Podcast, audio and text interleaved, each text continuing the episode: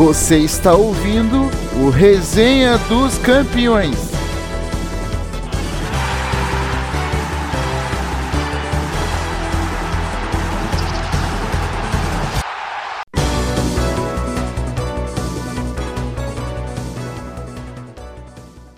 Fala galera, vai começando aqui mais um Resenha dos Campeões.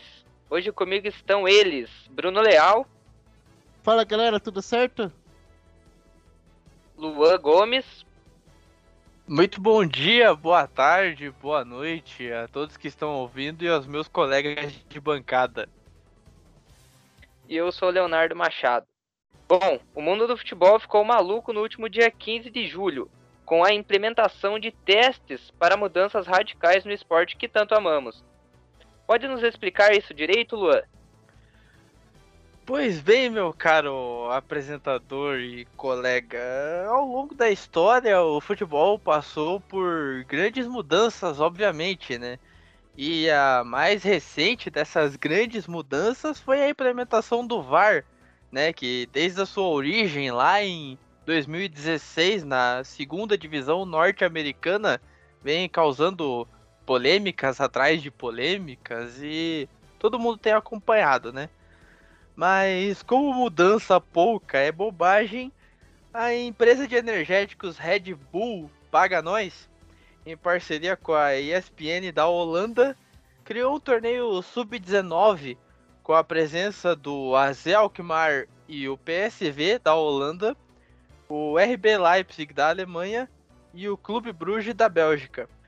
As mudanças testadas nas partidas entre esses times foram as seguintes: dois tempos de 30 minutos no lugar dos dois de 45 que são hoje. Nessa nova regra, porém, o relógio é parado sempre que o jogo é paralisado, com falta, lateral, tiro de meta ou escanteio, ou até mesmo atendimento médico que alguns jogadores podem ter ao longo da partida. Lateral cobrado com os pés e para si mesmo. Nesse caso, o jogador não precisa passar a bola para o companheiro nessas bolas paradas. É só tocar a bola no local da infração, colocar a bola no, no local da infração e sair jogando sozinho. Cartões amarelos têm uma punição extra.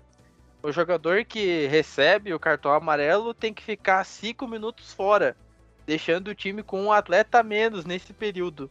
E ele pode retornar no normalmente nesse período, depois desse tempo de punição. E a última são substituições ilimitadas. O jogador que foi substituído pode retornar depois sem problema nenhum, assim como acontece no basquete, por exemplo. E o técnico pode fazer essas alterações quantas vezes ele achar necessário.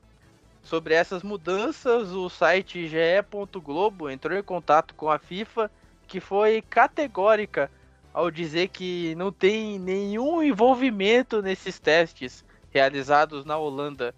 Mas será mesmo?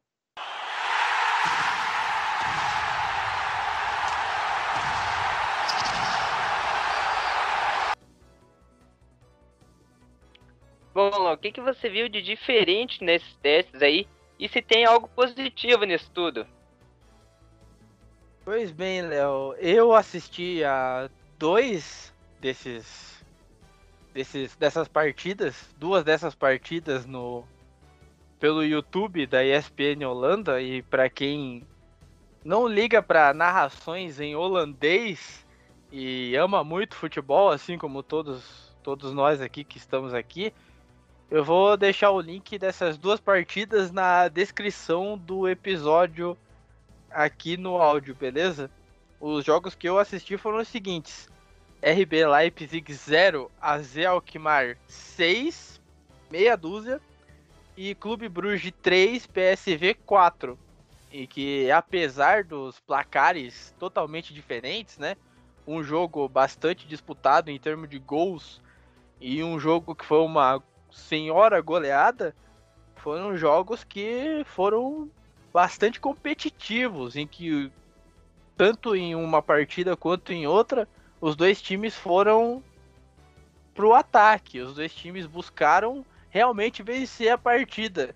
Então facilitou um pouco a compreensão né, de dois times que queriam ganhar e tornar essa partida realmente algo que valesse alguma coisa, o que não era o caso, mas é, os dois times nas duas partidas contribuíram para que a análise fosse feita de uma maneira um pouco melhor, eu diria. Mas partindo para as consequências, né? Vamos ponto a ponto. As consequências do tempo reduzido. A bola rolou durante os 30 minutos previstos, né? Mesmo com, a, com as paradas constantes devido às saídas de bola e as faltas marcadas, as infrações, escanteios e tudo mais, mas a bola rolou durante. esteve em jogo durante todos os 30 minutos. E isso, ao meu ver, é um ganho para o esporte. No caso do cartão amarelo, que ganhou essa punição extra, o jogador voltou de imediato na partida. Né? Acabou o tempo da punição, ele já voltou de imediato na partida. O que, ao meu ver, pode ser passível de reclamação do time adversário. Tendo em vista que. Tendo em vista o que acontece normalmente em casos de atendimento de jogador, né? Porque vamos supor que tem um choque de cabeça entre dois jogadores ali. Esses dois jogadores precisam ser atendidos e eles saem do campo por um tempo para que eles possam ser atendidos e o jogo continue rolando.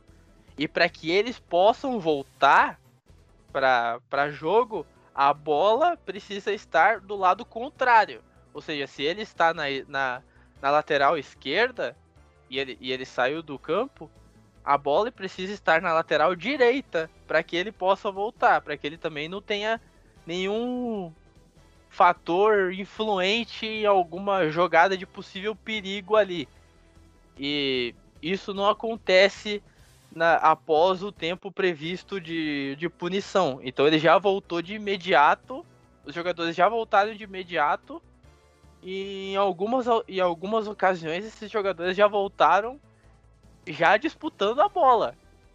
Então isso daí, ao meu ver, pode ser um, um ponto a ser questionado e melhorado caso eles é, pretendam implementar esse tipo de mudança.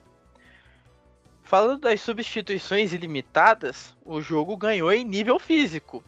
Né? O, o pessoal o pessoal que entrou durante o segundo tempo, porque essas substituições foram feitas tanto em uma partida quanto em outra, na segunda etapa. Na primeira etapa quase não rolou substituição como normalmente a gente vê no, nos jogos hoje. E no segundo tempo, com essas alterações de essas alterações ilimitadas, né? A gente pôde ver que o jogo conseguiu elevar o nível físico. É, jogadores que estavam no banco, estavam mais descansados, né? E com a e com uma, um maior número desses jogadores dentro de campo, né, tirando o que a gente já vê normalmente com três substituições e agora com cinco devido à pandemia, isso ainda potencializou ainda mais com que o jogo ganhasse em nível físico, em disposição, em competitividade. Porém, o jogo ficou muito picotado, porque o tempo parava né, para que essas substituições fossem realizadas e isso daí pode acabar afetando no produto final, toda hora tendo que parar para substituição, aí para de novo substituição, por mais que o jogo realmente, que a bola realmente esteja em disputa durante os 30 minutos e isso seja garantido, o jogo aí, ainda em si fica muito picotado por causa dessas constantes paradas para substituições. E a cobrança do lateral com os pés, eu ficou faltando um pouco de senso crítico da minha parte, eu, eu confesso. Então, só me pareceu um pouco esquisito, porque realmente é como se o pessoal estivesse jogando futebol society ou futsal.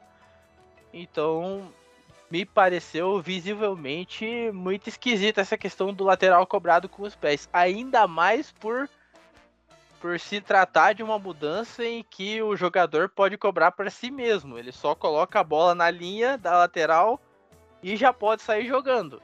Já pode sair jogando. Só para ali o juiz autorizou, ele já pode ir carregando a bola. Isso daí para mim já é um pouquinho esquisito. Sem ter que tocar para alguém, né? inclusive, uma curiosidade nesses, nesses dois jogos é que nos dois jogos teve lance de pênalti. Todas as bolas paradas, né? Esse lateral agora cobrado com os pés, o escanteio, o, as faltas, né? Todos eles tinham a prerrogativa de você já poder sair jogando por, por si mesmo, né? Já coloca a bola para ela e depois o juiz autorizou, você pode sair carregando. Eu queria ter visto isso em pênaltis, para ver se, para ver como é que o, como é que as pessoas iriam reagir e como é que os jogadores ali dentro de campo iriam reagir mas eles preferiam bater o pênalti de, da maneira convencional na qual a gente já conhece. E outra curiosidade interessante desses jogos é que no jogo entre Clube Bruges e PSV, o goleiro do Clube Bruges foi amarelado e teve que sair de campo para cumprir os 5 minutos. O que aconteceu? Um jogador de linha saiu e foi substituído por um goleiro enquanto os cinco minutos rolavam ali de punição para o goleiro. Acabou os cinco minutos e o que aconteceu? Quem voltou foi o jogador de linha e não o goleiro. Então ficou como se o goleiro que foi amarelado fosse substituído. Esse tipo de coisa precisa ser revista, ao meu ver. Então, aí ficam muitos questionamentos, né? como é que vão ser essas mudanças se forem implementadas? Tem coisas que precisam ser reavaliadas, como essa coisa do poder cobrar para si mesmo as bolas paradas. Como é que vai acontecer num caso de um pênalti? E o, e o cronômetro e o cronômetro de 30 minutos em, em tempo regressivo, no caso do 30 até o zero. Como é que vai acontecer se o cara, se o atacante estiver com a bola em cima da linha para poder chutar no gol, mas a bola não entrou antes do, mas a bola só foi entrar depois do, do cronômetro zerado. O gol vai passar a valer?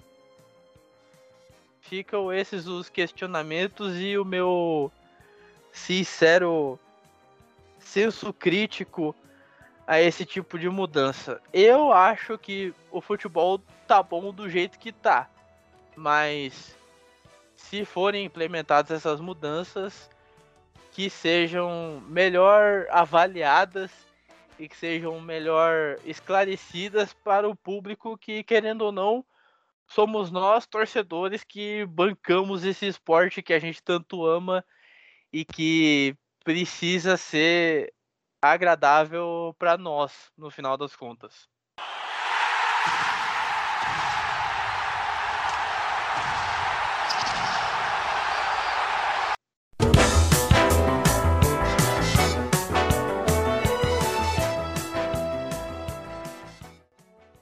Bom, por falar em, em tem que ser agradável para nós, né? Pelo ponto de vista do torcedor espectador de futebol, o que você acha dessas mudanças, Brunão? Olha, aí o torcedor, o espectador vai ter que decidir, né? É, o que o futebol tá tentando fazer, o Luan falou ali sobre a FIFA não tá participando do processo. É, eu realmente acredito nisso, na verdade. Só que o que, que a FIFA faz? Ela permite que campeonatos de base e campeonatos de futebol amador elas tenham regulamentos próprios dentro dos países, sabe? Então é uma abertura da FIFA para que sejam feitos esse tipo de teste que foi feito lá na Holanda, por exemplo. Então ela é. Ela, ela meio que. É como se fosse um acordo da FIFA para que esse tipo de mudança possa ser testado. E na verdade isso aí é até uma notícia velha, né? Ela foi testada agora, mas a, a Renata Ruel já tinha publicado isso em março de 2020, dessas cinco mudanças que estavam sendo propostas, né? Depois de vários debates com, com técnicos, ex-jogadores, até novos jogadores que estão entrando aí é, para o cenário do futebol, é, isso foi amplamente discutido e é para ser serem regras a, a, serem implementadas a longo prazo. Ah, eu diria até a longuíssimo prazo, né? Acho que longuíssimo, mas assim, no mínimo uns 10 anos né, assim, um prazo bem razoável. É, tanto é que eles são testados apenas em campeonatos amadores ou campeonatos de base para ver se, se dá certo, do que, que, que precisa ser alterado, enfim, né? É, e para não mudar de uma hora para outra toda a, estru a, estrutura do jogo. Né? Que você mexe, querendo ou não, você mexe demais com, com, com, toda a estrutura, o preparo das equipes. Né? Só essa questão, por exemplo, das cinco alterações já mudou muita coisa. E foi uma alteração até pequena. Né? Então é uma, uma coisa a, a se pensar. Né? Então todas as mudanças elas estão sendo cuidadosamente pensadas, planejadas é, a longo prazo por profissionais da área que aí sim vamos chegar ao segundo ponto querem tornar o futebol mais atrativo porque estão vendo que outros esportes estão ganhando né, a preferência do público, o coração do público, e estão com medo que o futebol perca essa essa né, essa, esse status de esporte mais popular do mundo. E o que é que outros esportes e ou, até outros entretenimentos, não necessariamente esportes, é, estão é, fazendo? Por que, que eles estão ganhando tanto é, a, a aprovação do público? Porque esses esportes, para o público jovem, principalmente, que é o que a FIFA e um monte de gente, tá? Que é o público jovem é o novo mote do século XXI. Ah, temos que alcançar o público jovem. E o que, que o público jovem. É o COI, né? É, o COI, todo mundo, tudo é público jovem agora. Então, é, o que que o público, as pessoas entenderam que o público jovem gosta? Ação o tempo inteiro. Toda hora tem que estar tá acontecendo alguma coisa de relevante.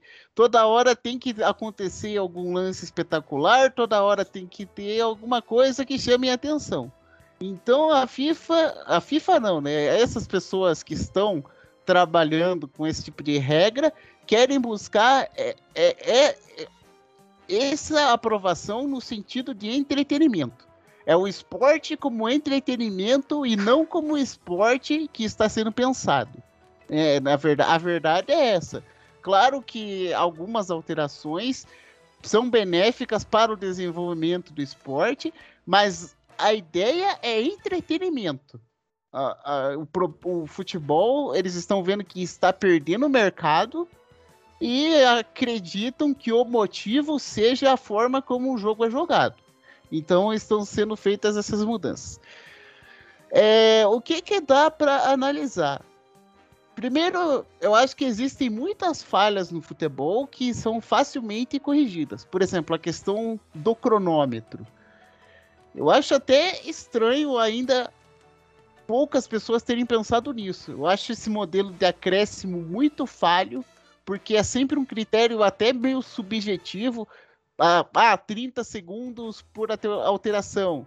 Mas aí, sei lá, um minuto por lesão. Como é definido esse tempo por lesão, por exemplo? Quando, ah, beleza, deu só uns segundinhos ali, já voltou, e quando parou mais do que deveria?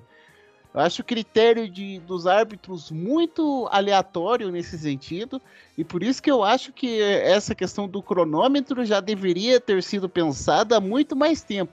Independente do, do, tempo de jogo, do tempo total de jogo, eu acho que essa é uma questão que tem que ser pensada para que não haja injustiça na aplicação de acréscimos e tudo mais. É um, são critérios subjetivos, então é, acredito que seja muito mais interessante a cronometragem do tempo.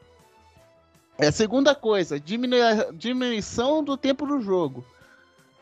É, aí já, já começam as dúvidas. Será que isso realmente melhora o nível da partida? Ela melhora no sentido tem menos tempo para você ganhar. Né? Ela melhora nesse sentido de entretenimento que a FIFA quer buscar, né? ou que essas pessoas estão querendo buscar dentro do esporte. Substituições ilimitadas. O futebol está caminhando para isso, né? Agora já temos cinco substituições. Os públicos voltaram para os estádios, mas as cinco substituições não acabaram. Então, muito provavelmente seja uma mudança que venha para ficar e a tendência a aumentar. Então, eu acredito que ah, as mudanças sendo implementadas ou não, é, substituições ilimitadas tendem a, a, aparecer aí ao longo do tempo. Eu acho meio estranho, mas assim, é, não é algo que vai. Claro, mexe totalmente na estrutura do jogo, mas não vai ser um problema, assim, uma alteração gigantesca na, na raiz da partida, nem nada disso. Eu, vai ser um problema para os narradores, né? Claro, já estão tendo problemas aí com cinco substituições.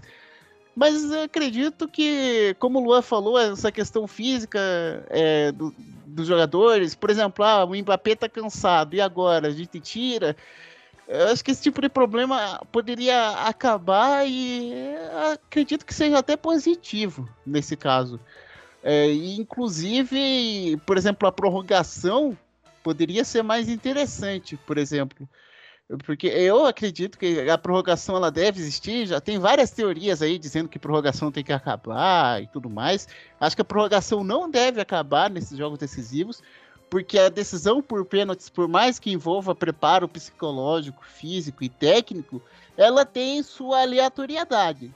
É, acontece, o cara vai lá e escorrega na hora de bater o pênalti. É, o, o goleiro se adianta e daí tem que voltar e daí o jogador não bate com a mesma precisão. Então, assim, o, os, as penalidades elas estão muito alheias ao, alea, é, ao alheias ao aleatório é boa, mas assim elas estão muito suscetíveis a, a coisas que a gente não imagina que aconteçam. Claro que o futebol é assim, mas nos pênaltis, é, erros é, inesperados acontecem com muito mais frequência. É por isso até que existe essa decisão por pênaltis, é para que o jogo seja definido de alguma maneira. Então, não deu para definir em 30 minutos depois, vamos para os pênaltis logo. É, mas acredito que esses 30 minutos são necessários para que se tenha um tempo de ver se alguma equipe realmente consegue ser melhor que a outra em um tempo a mais. Para não ficar só na, na, no aleatório dos pênaltis. Para que alguma equipe tenha ainda chance de se sobrepor a outra e vencer dentro de campo. Porque o futebol não é só pênaltis. Para que alguma equipe, em um tempo maior de jogo, consiga demonstrar seu preparo, mostrar que, apesar do equilíbrio, consegue vencer o adversário é, nesse tempo extra que se dá para que ela se sobreponha, entendeu? Eu acho que a, a ideia da prorrogação é essa. Então, com prorrogações, com jogos um pouco mais arrastados, essas substituições ilimitadas podem ser um ganho sim. E aí, é, cobrança. É, cobrança para si mesmo, que eu acho que vai ser abolida. Eu acho muito difícil que isso seja mantido, porque é uma facilitação muito grande para os ataques. Acho muita. Ela incentiva o individualismo completo. Né? É, é, claro que ali pode vir um marcador e tal, mas é, é um incentivo direto ao individualismo. Né? É, é, a, ideia, a ideia é essa, como eu disse, entretenimento, não esporte. E por Bruno, fim, oi, diga lá. É, você tocando nesse ponto aí, eu lembrei de, um, de uma outra observação que eu até anotei aqui e eu esqueci de falar, mas agora ainda em tempo. É, antes dessa observação, eu e você, a gente estava tendo uma conversa sobre o estilo inglês de se colocar bolas na área para poder vencer os jogos, correto? Sim, sim, sim. Você lembra dessa conversa? Os laterais cobrados com o pé, com a bola na linha, quando eles são próximos à área, eles aumentam a incidência de bolas na área. E Uhum. isso deu, isso foi uma outra coisa que, que deu pra perceber assistindo mais o jogo entre Clube Bruges e PSV do que RB Leipzig e AZ Alkmaar que teve um, um pouco menos disso, mas no jogo entre Clube Bruges e É, em é, PSV, a- as bolas na área, a partir do lateral, foram muito mais constantes, né? O latereio, que a gente costuma chamar aquelas cobranças com a mão, estilo Marcos Rocha da vida, que toma distância e joga, e joga com a mão a bola direto lá na área para alguém cabecear, isso isso vai virar cada vez mais constante a partir do momento que se facilita com a cobrança com os pés, né? sim, é, é, é porque é mais uma chance de você levantar ela na área com algum controle da situação.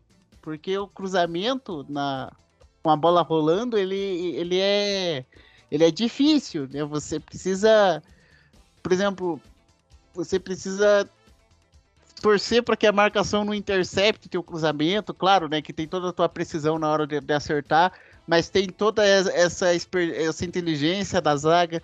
Você precisa vencer o seu marcador, precisa fazer com que de alguma forma você consiga fazer o cruzamento, mesmo que o seu marcador não, não te bloqueie. Né? E no lateral não tem isso. Então, é, é- exatamente, eu, eu acho muito mais possível isso acontecer também. Então, são essas duas coisas: a quantidade de cruzamentos na área e esse individualismo completo. Né? É, Os, os ingleses gostaram disso. Os ingleses com certeza Os vão gostar. Os ingleses com certeza vão gostar. E Bola é- na área toda hora. Exato. E por último, essa questão do, do cartão amarelo, uma tentativa esquisita de imitar o handebol e o futebol. Primeiro que eu achei, o, futsal, melhor dizendo, primeiro que eu achei muito tempo, cinco minutos. É, eu acho uma punição muito maior para um cartão amarelo. Acho uma punição muito grande para um cartão amarelo. Acho uma punição muito grande pelo tempo de jogo, cinco minutos. Cinco minutos é quase, é, bem ou não, sei lá, uma parte de 12 do jogo, mas é muito tempo. É um, é um sexto de um tempo de jogo, por exemplo. É muita coisa. É, eu acho que três minutos está de bom tamanho. Porque dois minutos, como o campo é grande, é, pode não sentir o efeito também. Então, três minutos, é, pelo tamanho do campo, as dimensões tudo mais, acho um tempo razoável para uma punição desse tipo, de sair e voltar. É, eu achei uma punição cinco minutos é muita coisa. Você pode decidir um jogo com isso e para um cartão amarelo é uma punição muito pesada. Acho que isso tem que ser revisto. É, e não sei, acho desnecessário também. Como eu disse, é uma tentativa de fortalecer os ataques para que o jogo tenha mais gols, para que os atacantes estejam ativos o tempo todo. Eu acho que isso, na verdade, pro esporte, é você empobrecer o esporte. Você dá menos alternativas para a defesa. Você é, pensar apenas no entretenimento, né? Você estimular o individualismo, né? Que o futebol é um esporte coletivo. Essa questão de cobrar falta sozinho, partir com a bola sozinho o tempo todo, eu não entendo no que, que isso vai contribuir para o jogo. Porque ele vai partir sozinho para ela e depois vão chegar duas ou três pessoas e ele vai precisar tocar. É... Então não. Assim, não entendi o propósito disso. Não entendi mesmo. Não acho que isso vá mudar significativamente a qualidade e o nível técnico do jogo. É assim. É muito esquisita. Algumas mudanças assim muito estranhas. E outra, e essa questão aí do tempo de jogo. Eu acho 60 minutos pouco tempo. Eu, eu- acredito nessa ideia do cronômetro, mas 60 minutos é pouco tempo para um jogo no gramado com aquelas dimensões, para um jogo que é, é de longo prazo, então não é, por exemplo, não é, por exemplo, sei lá, Rugby Sevens, que é uma é corrida o tempo todo, né? O jogo tem 15 minutos, o Rugby Sevens. Por quê? Porque é quase um atletismo o jogo. Você tem que correr muito. E o futebol, você pode dosar o ritmo. Então você diminui o tempo do jogo, porque a ideia do jogo de futebol, 90 minutos, eu acho, acredito que seja isso também, sabe? Você corre uma maratona em campo no sentido técnico e físico, sabe?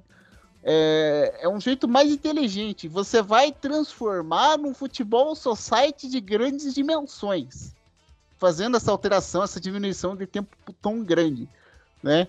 Eu acredito nessa ideia do cronômetro, mas o tempo de jogo é muito curto para um jogo, para uma partida de futebol, né? Com, com essa, esse nível de preparação e tudo mais. Mas, como eu disse, como a ideia é entretenimento, talvez muita gente goste. Né? Eu acho que isso vai descaracterizar o esporte. Eu acho muito ruim mesmo, de, de verdade. Eu acho que você comprar é, visualizações, comprar né, é, é, audiência, enfim, é, algumas coisas assim que elas não melhoram o jogo pelo jogo, melhoram pelo espetáculo. E em algum momento esse espetáculo vai perder a graça. E aí, o que, que a gente vai fazer depois que o espetáculo perder a graça? Porque, claro, o esporte também é entretenimento, aí que tá. A gente confunde muito esporte apenas com entretenimento, mas o esporte, ele é a mistura de performance com uma mistura de, de entretenimento. Então ela, ela é até um pouco diferente, diferente do entretenimento comum. Ele é um pouco diferente do entretenimento comum, porque no esporte você tem, tem toda a questão física, você tem um, uma questão de, de envolver muita emoção também. É diferente de. Claro, a arte tá aí para emocionar também, a arte como entretenimento tá para emocionar, tá para passar mensagens. Mas é uma coisa totalmente diferente, você não torce para ninguém na arte. Mesmo que você torça por personagens, os atores estão ali para fazer o trabalho deles. O esporte é uma relação completamente diferente, uma relação de entretenimento completamente diferente. E o entretenimento ele faz parte do esporte, mas ele não é a única coisa que deve ser levada em conta quando são propostas essas mudanças. E é o que está sendo mudar, é, querendo mudado é claramente com pensando no entretenimento.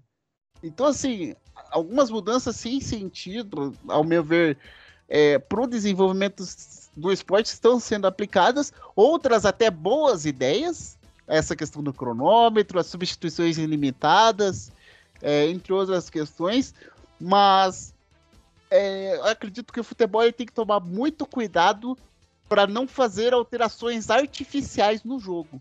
Porque aí é você comprar é, o público pelo público e uma hora o seu jogo vai perder a graça. Vai perder a graça. E aí, o que, que você vai fazer?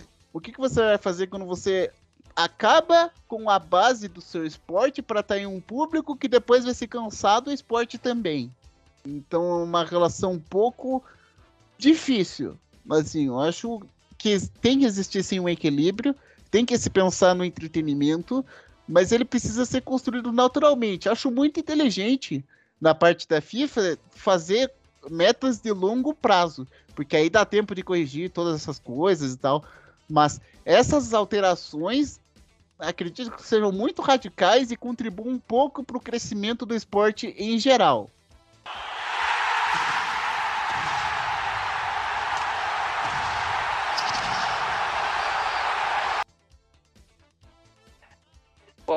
Acho que tem pontos que são válidos a mudança, mas tem pontos que não. Vou muito. É, penso muito igual ao que o Bruno, Bruno falou. O primeiro ponto, eu acho que é essa questão de você diminuir o jogo para 30 minutos cada tempo, é, 60 minutos o total. Eu acredito que dê muita é, muita vaza para que o jogo, jogos terminem 0 a 0 Se com 90 minutos a gente tem bastante jogo que termina com esse placar, imagine você diminuir o tempo, né?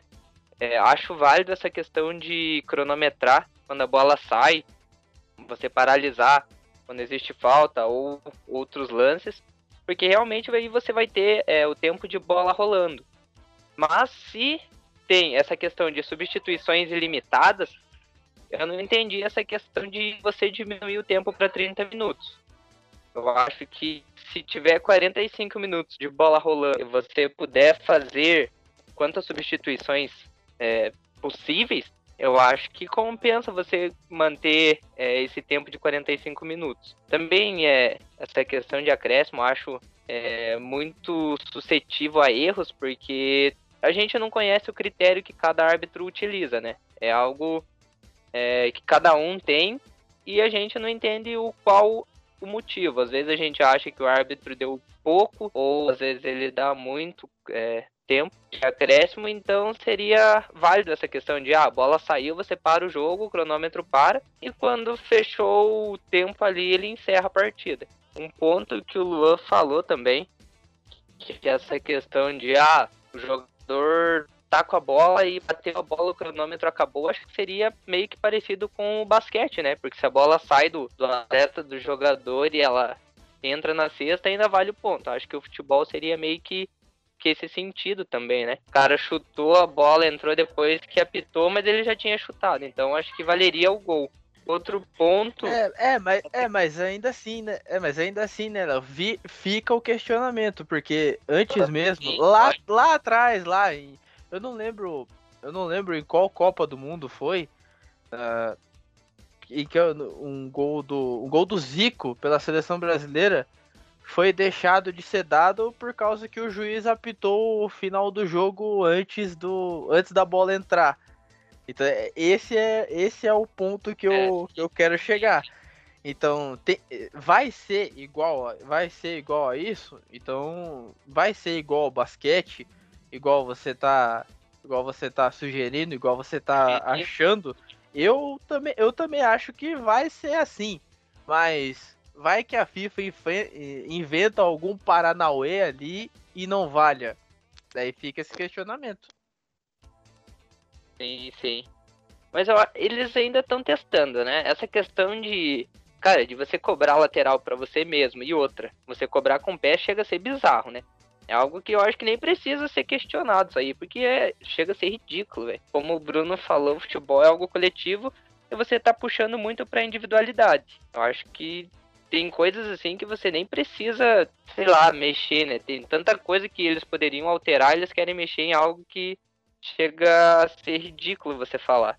O lateral ser cobrado com a mão ou com o pé é algo que, sei lá, pra mim não vai mudar em nada, lógico muda como vocês falaram. Ah, lateral vai ser próximo ali à linha de fundo, vai virar praticamente um escanteio, né? Não vai ser mais um lateral. E essa questão do jogador é, poder sair com a bola também, né? Algo que, como o Bruno falou, o cara vai sair com a bola, mas logo vai ter outros marcadores, ele vai ter que tocar a bola. Outra, outro ponto que eu concordo muito com o Bruno é essa questão de ah, o jogador tomar amarelo, pô, ele sai e fica 5 minutos fora. O jogo tem 30 minutos. O cara fica 5 minutos, é muito tempo. É muito tempo pro jogador ficar fora. Concordo que eu acho que uns 13 minutos ali seriam já um bom tempo para ele estar tá fora, né? Acho que 5 minutos é muita coisa. Já pensou se em 5 minutos o time, 3 ou 2 jogadores tomam um cartão amarelo? O cara vai ficar sem dois, sem três jogadores durante 5 minutos. Acho que tem coisas que eles, lógico, é um teste, eles como o Lua falou, a FIFA disse que não tem, nem, é, não tem nada a ver com isso. Mas eles estão de olho ali para ver o que está acontecendo. Acho que tem mudanças que eles podem aderir, igual essa questão do, do cronômetro. Acho que é uma boa. Não diminuiria o tempo se. Hoje a gente já tem cinco substituições. Acho que a preparação física dos atletas também é boa. Eles aguentariam jogar 45 minutos por tempo, né? Seriam os 90 minutos inteiros. E se tiver mudança ilimitada, eu acho que não tem por que essa questão de você, ah, vai abaixar o tempo para 30 minutos.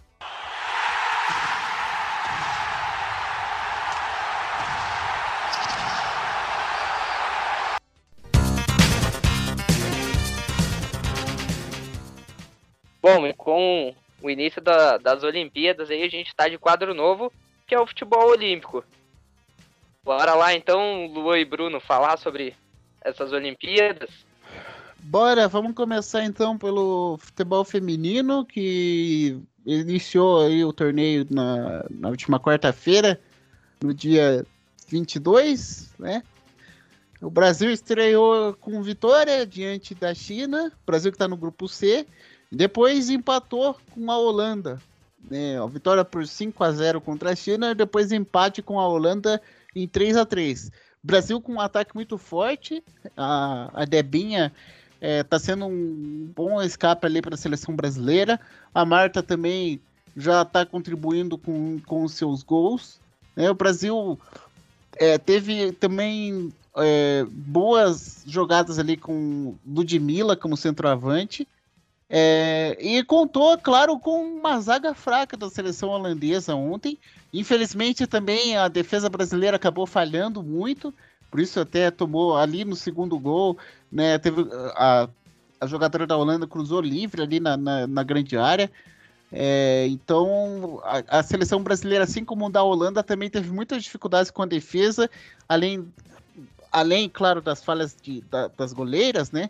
Mas acho que as defesas das duas seleções são muito fracas, né? A seleção já tinha sofrido um pouco contra a China, porém, é, como a China é uma seleção de um nível técnico um pouco mais baixo, a seleção, o Brasil acabou não sofrendo muito. De qualquer forma, vai tranquilo aí para a terceira rodada, já tem quatro pontos, passam as duas primeiras mais a terceira melhor terceira colocada, então não deve ter muitas dificuldades para passar para a segunda fase eu acredito que com o futebol que vem apresentando consiga pelo menos uma semifinal. E outro destaque aqui que a gente falou né, dos Estados Unidos como favoritas, né? Elas estrearam com derrota por 3 a 0 diante da Suécia e aí conseguiram vencer na segunda rodada, já tem, somam três pontos, mas uma derrota surpreendente já na, na primeira rodada. É, obrigou as norte-americanas a acordarem um pouco. Na segunda rodada já conseguiram uma vitória. Mas, de qualquer forma, alerta ligado aí, porque foi um resultado muito surpreendente para que chegaram como francas favoritas, atuais bicampeãs mundiais. Um resultado estranhíssimo já na primeira rodada do futebol olímpico feminino. Luan, futebol masculino agora. Pois bem, meu caro Bruno, o Brasil masculino, o time de André Jardine estreou no dia seguinte à estreia do futebol feminino e por incrível que pareça, estamos com estamos todos no mesmo barco, não é verdade, Bruno? Porque o masculino tem a mesma exata campanha da seleção feminina, com uma vitória na estreia e um empate na segunda rodada. Uma boa vitória em cima da Alemanha, que um jogo que valeu a reedição da final olímpica na Rio 2016 e com o time bem montado, inclusive pelo técnico Stefan Kuntz, mas Richarlison, o Pombo, resolveu alcançar voos mais altos e marcou logo três no primeiro tempo, fazendo com que o Brasil fosse pro, pro intervalo do primeiro para o segundo tempo com 3 a 0, mas a defesa deu duas, deu duas falhas em duas bolas aéreas e a Alemanha chegou a, a diminuir o placar para 3 a 2. E no final daquela partida, Paulinho, que saiu do banco, foi lá e fez o quarto gol, uma boa vitória, apesar dos sustos, para o time do André Jardine mas que serviu de, de confiança para até então a segunda rodada, que viria a ser um jogo muito difícil e que acabou se confirmando contra a Costa do Marfim. Estamos gravando no, no domingo, no domingo à noite, o jogo foi no, no domingo pela manhã, aqui no, no horário de Brasília. E o time brasileiro teve muitas dificuldades porque a Costa do Marfim chegou com um jogo muito físico e tendo que se preocupar principalmente com o Kessie, o meia do Milan, que fez 14 gols no último campeonato italiano. E. Bom hein? Hum? Bom jogador, velho. Bom jogador, inclusive. Só que aí a preocupação ainda teve que ser redobrada após a expulsão polêmica do Douglas Luiz ainda no primeiro tempo o que fez com que o André Jardine abrisse mão da capacidade ofensiva do Claudinho ainda no primeiro tempo para poder recompor aquele setor de meio de campo. E daí em diante foi só dificuldades para a seleção e que acabou resultando num empate com a Costa do Marfim por 0 a 0. O time é um time bastante qualificado, é uma seleção que tem problemas defensivos ainda. O Nino e o Diego Carlos ainda precisam encontrar uma, uma melhor sintonia para trabalharem juntos, principalmente nos próximos jogos. Mas vai tranquilo, assim como a seleção feminina vai tranquila para a terceira rodada. A masculina também vai, porque vai enfrentar a Arábia Saudita, que é um, teoricamente um, o adversário mais fraco do grupo e tem tudo para se classificar em primeiro numa chave e numa chave que é até tranquila, tendo em vista o que aconteceu no grupo C. O Brasil está no grupo D, tendo em vista o que aconteceu no grupo C, já que a Austrália na primeira rodada venceu a Argentina, conseguiu uma vitória, uma boa vitória em cima da, da seleção argentina, e a Espanha por ma maiores tentativas que tivesse com seis jogadores que estavam na última Euro, não saiu do empate com o Egito por 0 a 0 mas acabou se recuperando. Tanto a Argentina quanto a Espanha acabaram se recuperando na rodada seguinte com duas vitórias por 1 a 0 respectivamente em seus, em seus jogos. O, a expectativa é que o Brasil enfrente ou Argentina ou Espanha nas quartas de final. Eu, particularmente, estou torcendo para que seja a Argentina. Eu não quero que. Eu não quero enfrentar a Espanha logo de cara, porque tirando a seleção brasileira e a seleção francesa, principalmente com os três acima de 23 anos ali, o destaque para Tovan e Gignac, Brasil e a França e a Espanha são as três favoritas à medalha de ouro nessas Olimpíadas de Tóquio. E eu particularmente não quero enfrentar a Espanha agora. Se for para enfrentar a Espanha, que seja numa final.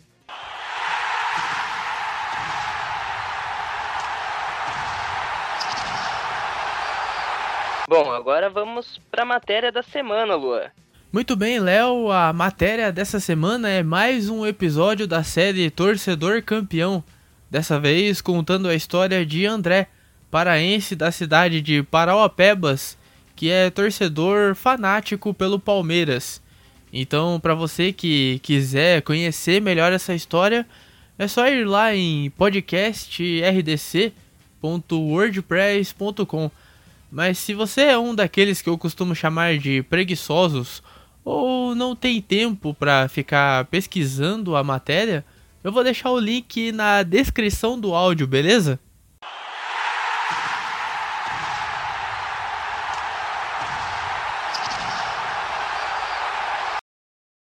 Bom, galera, então é isso aí.